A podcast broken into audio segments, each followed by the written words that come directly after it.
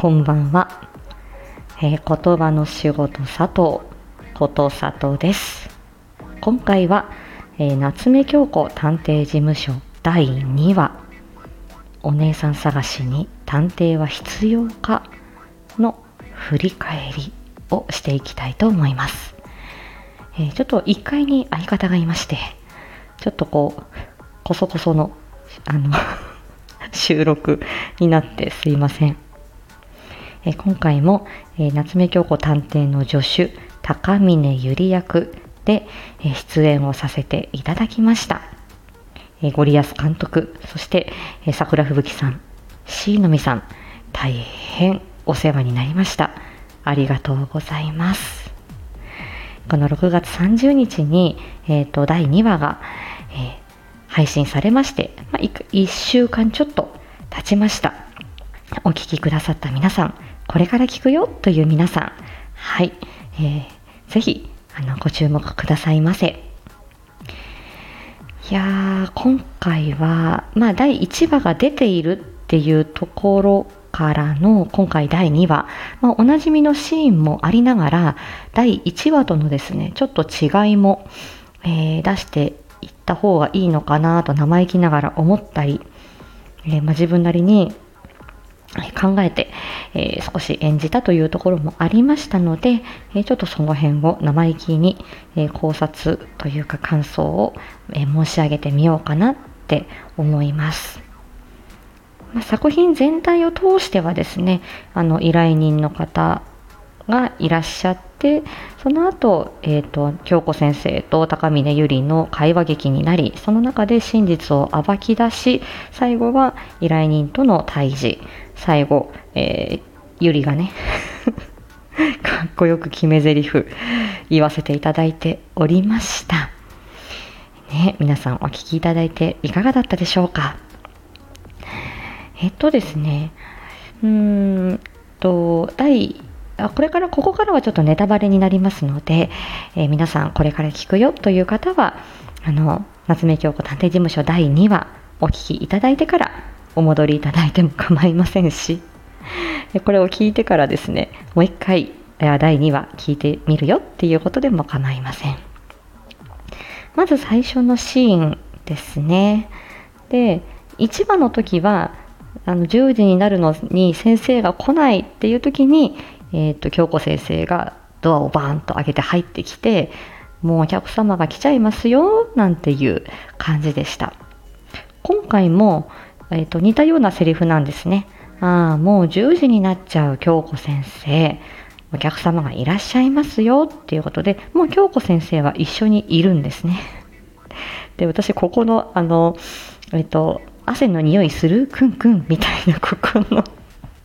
シーンとっっても可愛いですよねここ2人。ね多分汗の匂いするなんて言われてちょっとこう京子先生のあの匂いをチェックするゆりちゃんは少し京子先生に少し近づいてるじゃないですか。ちょっとドキドキのシーンなんですよね。でもなんかこの2人のやり取り本当に客観的に聞いてると本当に可愛くて。でそこで割イチャイチャしてたのに呼び出しベルが鳴って「おおお客様来た」みたいなそこの切り替えですよね。うん、でこのあとさすがだなと思ったのは、えーと、扉を開けて、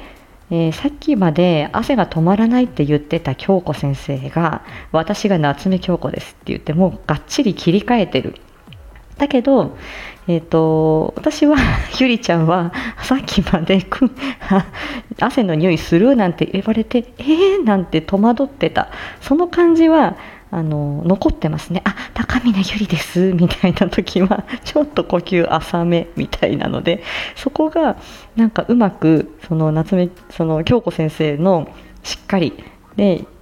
ゆりのちょっとあの少し動揺を隠せない感じっていうのがあのうまく出ていたんじゃないかな これは別にあの桜吹雪さんと申し合わせたとか何とでもなくあの皆さん別でね声を取って編集していただいてるので本当に偶然この形になってあよかったなって完成品を聞いて思いました。うんでこの辺も最初の部分も結構京子先生に、えーと、VTuber なんですってとかねあの結構説明をするシーンがあるのでここはあまりセリフがこう早くなりすぎないようにしっかり、内容を京子先生に伝えるという助手ぶりを、えー、発揮してみました。そして、えーと先生がご機嫌ようって言ってまた探偵事務所を後にしますよね。で、割とあの 扉を開け閉めする音が大きめなんですよ。ここになんかあの大胆な京子先生の人柄もちょっと出ていますよね。で、えっと、第1話の時よりも割とこのああの署名をお願いしますみたいなところは割と慎重めというか落ち着いた感じのゆりちゃんになっているかなと思います。はいまあ、この展開にもう慣れているっていう感じ またこのパターンかっていうような感じで場面を受け止めて、えー、言ったっていう感じでした。うん、そして、えー、喫茶店のシーン。私ねこの喫茶店の2人のシーン大好きなんですけどあのこの何気ないこの会話。で京子先生はちょっとこう、えっと、仕事モードじゃなくて若干ちょっとこうプライベートモードに少し入って少しリラックスしたような感じなんですよね。うん、でその京子先生と会話ができてるっていうのがすごく私は好きなシーンです。でこの喫茶店のシーンの最初と最後ですね。これ、やはり第1話の時に、ああ、先生ここにいたっていうのと、えー、支払いよろしくねって言われて、もうっていうところ。ここは1話とそんなに展開が変わらないんですけど、うんと、今回は、その2回目だからっていうところもあって、えっと、第その、えっと、第一声の「ああまたここにいた」みたいなところは呆れてる感じで「またここにいた」っていう気持ちを出すのに読んでみたら声が震えてしまったんですよ。ここにいたみたいな。今ちょっと、京子先生みたいな演歌みたいに今なっちゃってますけど、あの、そうあままた先生ここにいたよっていうそのちょっと呆れ声の感じを出したら少し震えちゃったんですけど、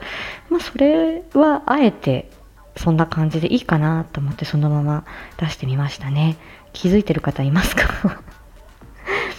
そして私がおすすめしたいのはこの最後の「支払いよろしく」って言われた後にあのね、京子先生が出て行った、その後に、もうって言った後に、もう、うんってため息ついてみたんですよね。はい、ここが私お気に入りです。で、ここは、あのまあ、ちょっとこう、ね、きっとお支払い済ませて、で、京子先生に追いつくように、多分駆け足で、あの、追いかけますよ。先生、ちょっと待ってください。私、ね、一緒に行くわけですから、これからね。ダミの自宅タワーマンションに。だからその時に、あの、追いかけていく感じなんだけど、あの、その、よろしくねって言われたことが嬉しいんですよ、ゆりは。あ、頼りにされてるっていうのが嬉しいから、もう、と言いながら、うん、しょうがないな。まあ、ついてきますか。みたいな、そういうニュアンスを、この、あのため息にちょっと込めてみました。個人的にここ好きです。はい。ここからの謎解きのところはですね結構長めのセリフも私がありまして長いところはお6行ぐらいのセリフがありますね。だったりするのでこれはまあ高峰がリサーチしてきたあのその姉がこうです妹がこうですあの警察の捜査がこうでしたっていうことをしっかり夏目先生に話すところなんですけどこれはあの例えば見聞きしてきたこととか真実っていうのは警察がこうこうこういうふうに調べたようです。っていう時には、えー、結構かっちりして確信を持って言ってるんだけどその後ということは姉が見つからないということを明確にしてとかっていうこの部分は、えーと、ゆりちゃんが今考えたこととか感じたことをその時の思いの丈を喋ってるっていうシーンもあるんですよね。うん、だからここはまだよく分かってないんですけど私こう思いますっていう時はちょっと迷いがある感じなんですよ。そこはちょっとうんとどうしても早口には喋れないので考えながら喋ってるっていうようなニュアンスが出たらいいなっていうふうに思いましたしあとはこれはうんとまあ 呼吸困難のところですね。はあ、あのとこですね。これはやはり1話の時のあの呼吸困難の部分呼吸が浅くなっちゃうよっていう部分とあのあまりねかけ離れないように気をつけなくちゃいけないなと思ってこの呼吸の演技は とても難しいなと思いながらやっていました。はい。ですね。そしてあのゆりちゃんのこの、えっと、最後のシーンですね。えっと池田奈美さんがやってきて、えー、対峙する夏目先生と対峙するシーンここはそのねあの謎謎解きの部分を、えーと、夏目先生が言ってゆりちゃんが言ってっていう風に交互に交互に謎を解いていくことで、えー、依頼人を追い詰めていくっていうところですね。ここはやはり夏目先生もかっこよく言うから、えー、ゆりちゃんも割と凛とした口調で、えー、言っていますよね。なんでそこが、うんと、高峰ゆりちゃんらしさもありながら、ただちょっとかっちり、えー、しっかりかっこよく言うところは言うっていうので、うんとここは本当にその、うんと、セリフ回しだったりあまり考えずあのその、えー、会話の流れに身を任せて喋ったっていう感じです。最後がねこれまたえっ、ー、と、私一回これ撮り直したんですけど、あの、優しく言っちゃうと、えっ、ー、と、残念でした。夏目京子探偵事務所にさえ来なければよかったのに、ここが、うんと、どんな風に言おうかなって思って、えっ、ー、と、その妹のナミさんに喋りかけていると言えば残念でした。夏目京子探偵事務所にさえ来なければよかったのにって優しく諭すこともできるんだけど実際は最後謎が解けてあなたはナビさんじゃないでしょってことになるわけですよね。だから私、えーと、してはいけないことをしている、まあ、何がどういう理由があったにせよですね、